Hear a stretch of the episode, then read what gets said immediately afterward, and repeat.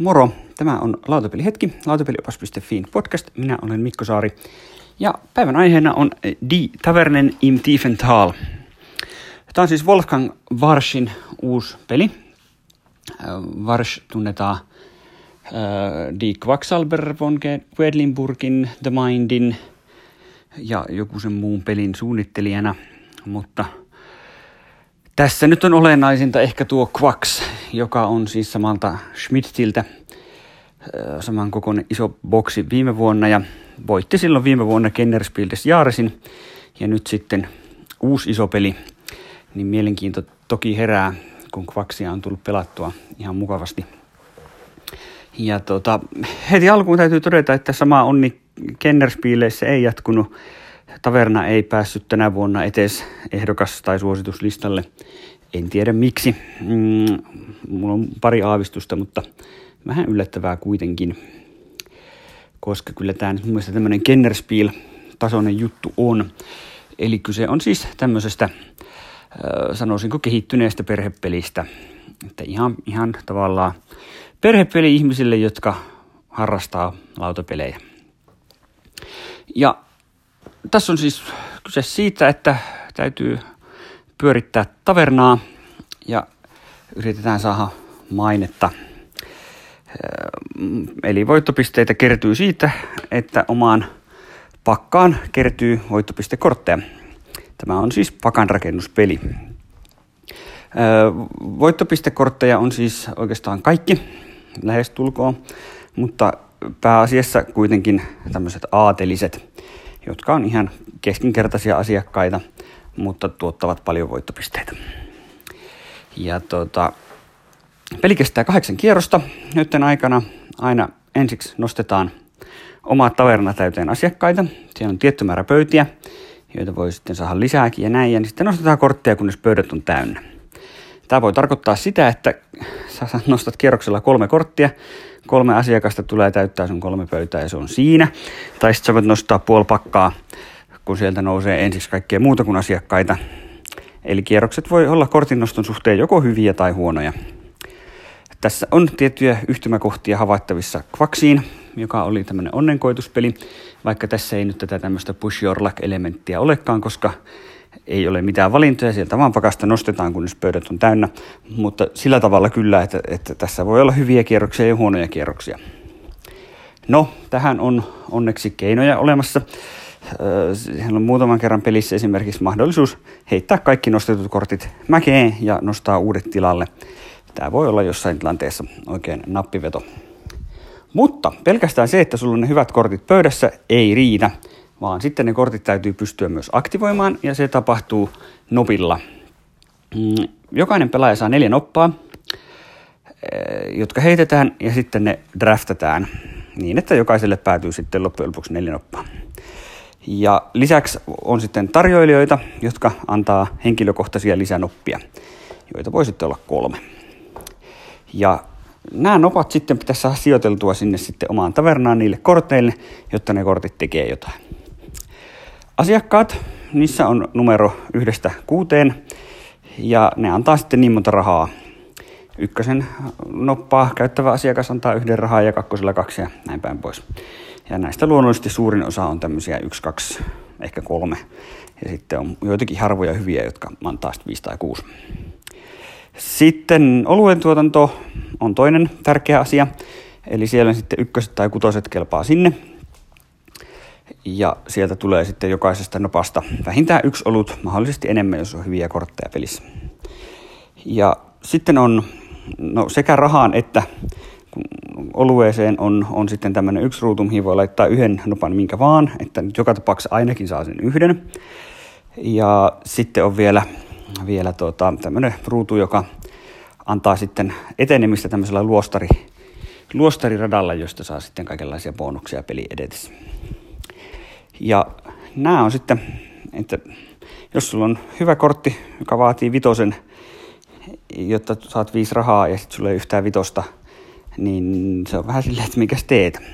No, tässä kohtaa on apuna sitten tiskaajat, joilla pystyy vääntämään noppia sitten vähän isommalle ja muutama muukin apu, mutta voi olla, että hyvä nosto hiipuu sitten siihen, että niitä oikeita noppia ei tule. Ja kun tässä on draftaus, niin vähän pitää tietysti katsoa, että mitä muut tarvitsee, että jos toisella pelaajalla nyt on siellä se kutosen asiakas, niin sinne ei kovin herkästi kannata kuutosia päästää. Että tässä tulee vähän tämmöistä vuorovaikutusta. Paljon muutahan tässä pelissä ei vuorovaikutuksen suhteen sitten olekaan. No, sitten kun on nämä nopat draftettu, niin sitten jokainen pelaaja vuorollaan suorittaa sitten toimintonsa, eli kerää rahat, ostaa niillä mahdollisesti jotakin äh, kortteja, lähinnä siis rahalla saa henkilökuntaa, tavernaa, että on näitä oluen toimittajia ja pöytiä ja tiskaajia ja tarjoilijoita ja näin päin pois. Ja sitten taas oluella saa rekrytoitua sitten uusia asiakkaita. Ja jos on tarpeeksi paljon olutta, niin sitten saa suoraan aatelisia. Ja jos on tosi paljon rahaa, niin sitten voi päivittää omaa tavernaa.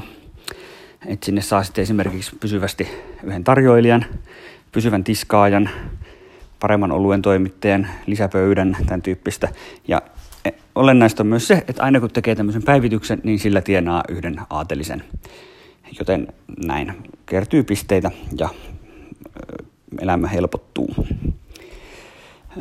Rahaa ja olutta ei voi hirveästi varastoida, lähtökohtaisesti korkeintaan kaksi, mutta sitten hankkimalla paremman rahalippaan tai varaston, niin pystyy varastoimaan enemmän, mutta pääasiassa ajatus on se, että kaikki käytetään, mitä pystytään. Ja tota, näin tämä peli sitten etenee, kahdeksan kierrosta, joka kierroksella saa jotain pientä bonusta ja näin, mutta muuten tämä peli niin oikeastaan toistaa tätä samaa kuviota. Tämä kahdeksan kierrosta aika hyvä määrä, se on aika kompakti. Jää vähän semmoinen nälkä, että olisi tämä voinut vielä vähän pidempäänkin kestää, mutta sitten taas pelin kesto ei veny liian pitkäksi. Siinä on ihan hyvä osuma saatu. Jotta tämä meno olisi vähän tehokkaampaa, niin, niin kaikki uudet kortit, mitä saa, niin laitetaan suoraan nostopakan päälle. Eli silloin kun sä ostat jonkun uuden kortin, niin sä saat sen välittömästi sit seuraavalla vuorolla käyttöön. Niin tämä on tietysti aika tarpeellinen juttu. Jos tässä perinteisesti poistopakan kautta kierrätettäisiin kaikki uudet kortit, niin se olisi tämmöisessä kahdeksan kierroksen mittaisessa pelissä aika tylsä juttu. Mutta tästä niin on. Ja tota, tämä voi olla aika tämmöinen just Mulla on ollut yksi peli esimerkiksi, missä, missä tienasin jonkun vähän yli 80 pistettä ja siitä noin puolet tuli viimeisellä kierroksella, jolla ostin neljä aatelista eri keinoin. Niin tässä on kyllä paljon niin kuin, tämmöisiä isoihin swingeihin mahdollisuuksia, että aika iso tuurielementti tässä kyllä on, vaikka tässä on myös paljon mahdollisuuksia siihen vaikuttaa. Mutta hauska peli. Mä oon ihan tykännyt kyllä olen tämän kahdella ja kolmella pelaajalla testannut. Nelinpeli on vielä kokeilematta. Mä veikkaan, että tässä tapauksessa vähempi on parempi, koska ne lisäpelaajat ei varsinaisesti tuo hirveästi lisäarvoa tähän, mutta saa nähdä.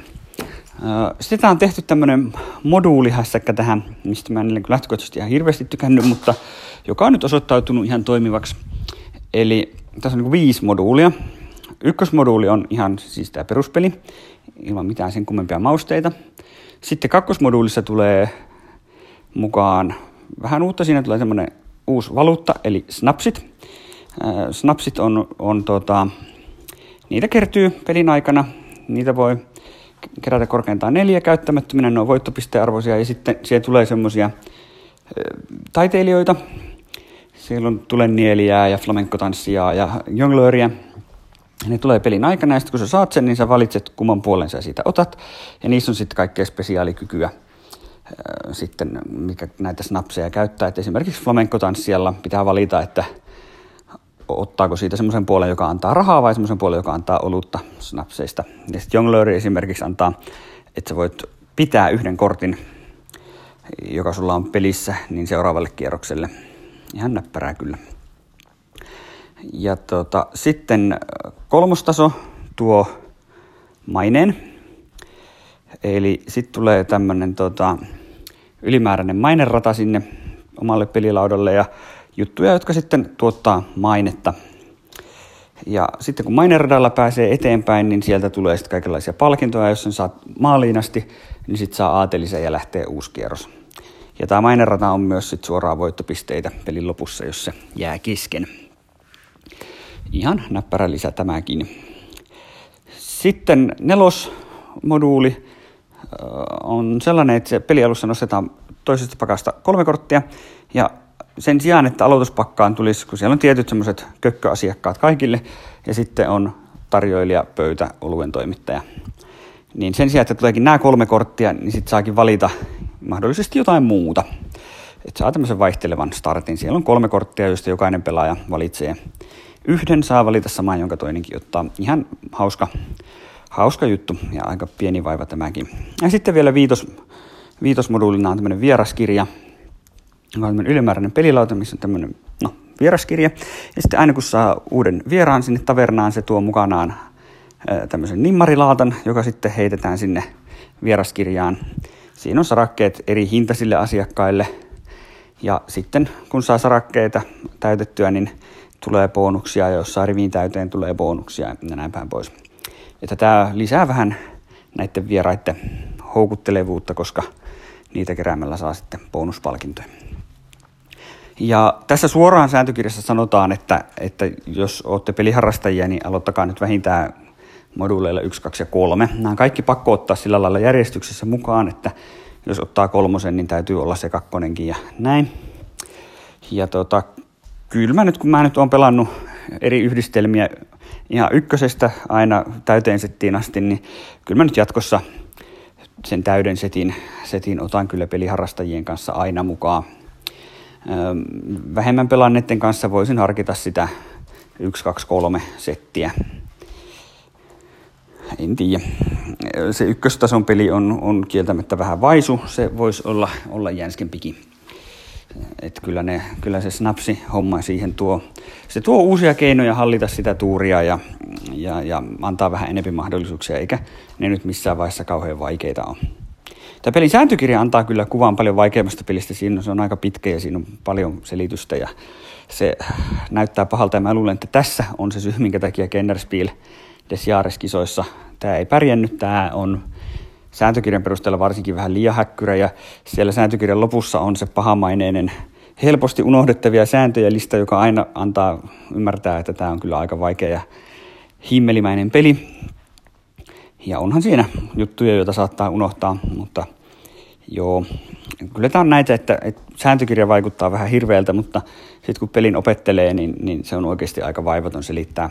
Ei mua yhtään niin kuin ahdista, ahdista selittää tätä muille. Niin kuin, joidenkin pelien kohdalla on, että, että mä oon pistänyt pelejä kiertoon ihan sen takia, että tämä on kyllä hyvä peli, mutta en mä tätä ikinä halua kenellekään selittää. Mutta tässä ei ole sitä ongelmaa. Tämä on ihan, ihan silleen helppotajuinen peli. Ja tosiaan, jos tuntuu, että vastaanottajat eivät ole yhtä kokeneita tai muuten vaan vastaanottavaisia, niin voi aina sitten ottaa vähän iisimmän versio.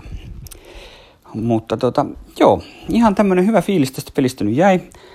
Edelleen haluan tätä kovasti pelata ja, ja, ja näen tässä ihan, ihan mainioita lisäosaa potentiaalia ja näin päin pois. Että oikein mainio peli kyllä. Öö, olisi mun mielestä ihan ansainnut sen Kennerspiel maininnan vähintään. Mutta aina ei voi voittaa. Mm, kaikin puolin kyllä tosiaan oikein hyvä peli.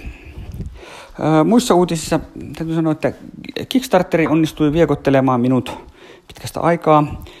tässä nyt oli puutyöläisellä eli Jonas Konstigilla oma osansa. Päädyin päkkäämään De Vulgari Eloquentian uuden laitoksen. Tämä on siis tämä Mario Papinin peli italian kirjakielen synnystä. Tämä teema on vaan niin, niin huikea, että, että, että pakkohan tätä kokeilla puutyöläinen vakuutteli, että kyllä se kahdella pelaajalla toimii ihan hyvin, niin mä tiedän, että ainakin kotona sille löytyy peliseuraa ja, ja no, se voi olla melko kuivaa eurostrategia vääntöä, mutta kyllähän mä nyt sellaisista on tykännyt ja siinä oli kyllä paljon kaikkea kiinnostavaa ja kiehtovaa, joten mä veikkaan, että se on ihan, ihan hyvä valinta, mutta se nähdään sitten loppuvuodesta, kun se tänne päin aina sitten ennättää.